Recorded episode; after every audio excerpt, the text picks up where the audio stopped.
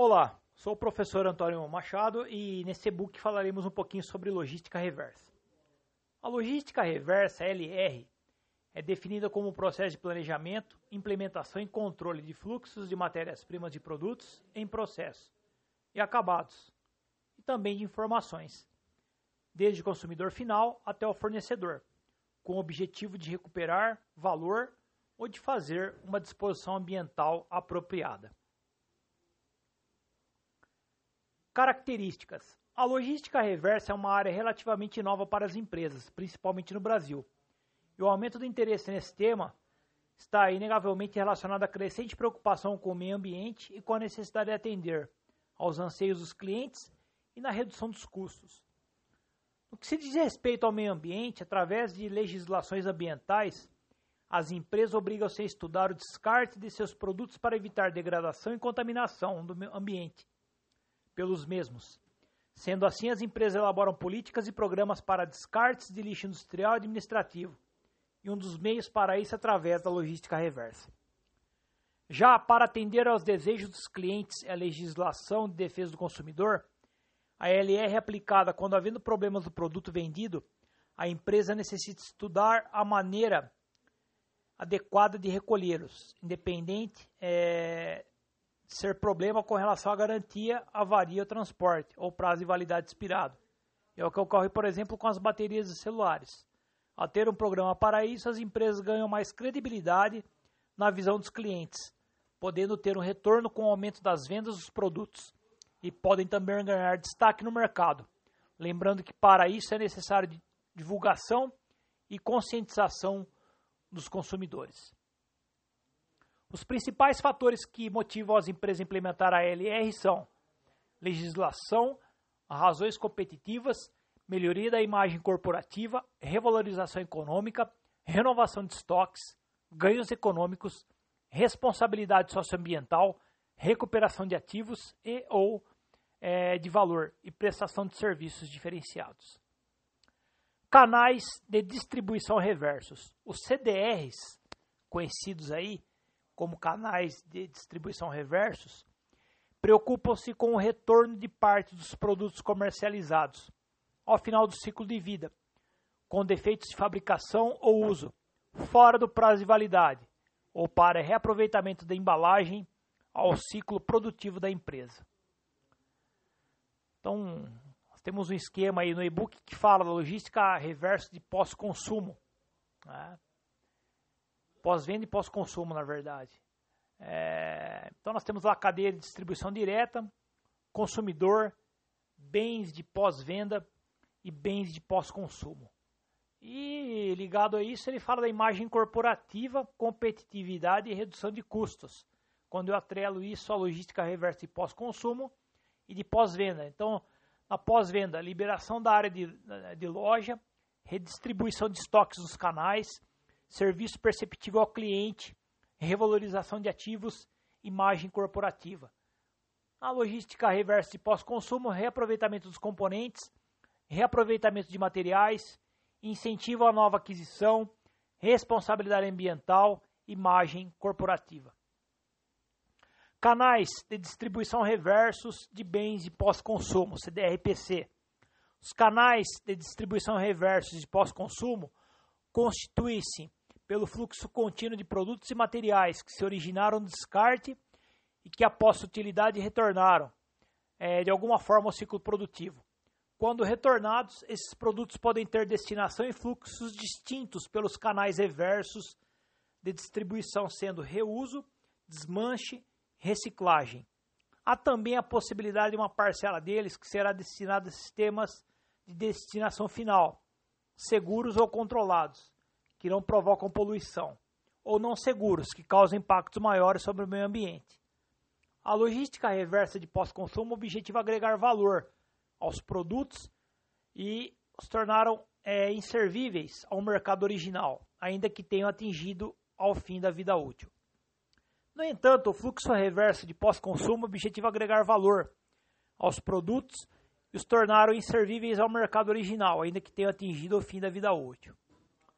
No entanto, o fluxo reverso de pós-consumo absorve apenas uma parcela do total de produtos retornados. A outra parte é destinada a centros de disposição seguros, como por exemplo aterros sanitários tecnicamente estruturados que não provocam poluição. Os produtos logísticos de pós-consumo, de acordo com o conceito de vida útil, podem ser classificados como bens descartáveis, bens duráveis, bens semiduráveis. Canais de distribuição reversos de bens de pós-venda, CDRPV. O fluxo reverso de bens de consumo de pós-venda pode ser originado através de vários fatores, entre elas problemas de desempenho do produto ou garantias comerciais. Eles podem ocorrer em diferentes momentos, consumidor final, varejista ou entre membros da cadeia de distribuição. Erros de pedidos comerciais, fim da vida comercial do produto, excesso de estoque, obsolescência, entre outros. E-commerce, falar um pouquinho dele aí na LR.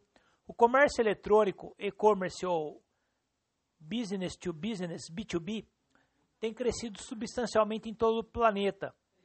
E os índices de evolução das mercadorias compradas também, pois ao decidirem pela, pela compra, compra, o cliente não tem a oportunidade de contato físico com os produtos selecionados. E muitas vezes o consumidor se decepciona com o produto quando ocorre a entrega física. No e-commerce, os produtos vendidos são geralmente de pequeno porte, individuais e, portanto, embalados de forma individual. Os clientes não são conhecidos e a demanda é instável, imprevisível, de, é diferente da logística tradicional. Preocupações da logística reversa de pós-venda. A logística reversa de pós-venda deve planejar, operar e controlar o fluxo né, é, de retorno dos produtos de pós-venda, agrupados em qualidade comercial e embalagem. Qualidade. Devoluções por qualidade são retornos nos quais os produtos apresentam defeitos de fabricação, avarias no próprio produto ou na embalagem, manutenções e consertos ao longo de sua vida útil, entre outros. O mercado secundário citado como destino de bem remanufaturado visa revalidar valor ao produto, por meio de políticas de baixo preço, como é o caso de pontas de estoque e leilões pela internet. A estratégia do mercado secundário é dividida em quatro focos: encontrar boas negociações para compra e venda, altas taxas de retorno com inventário, nível de estoque mínimos e manter relações de confiança entre produtores e fornecedores. Comercial: as causas comerciais de maior destaque são relacionadas às categorias de estoque, validades de produtos e recall.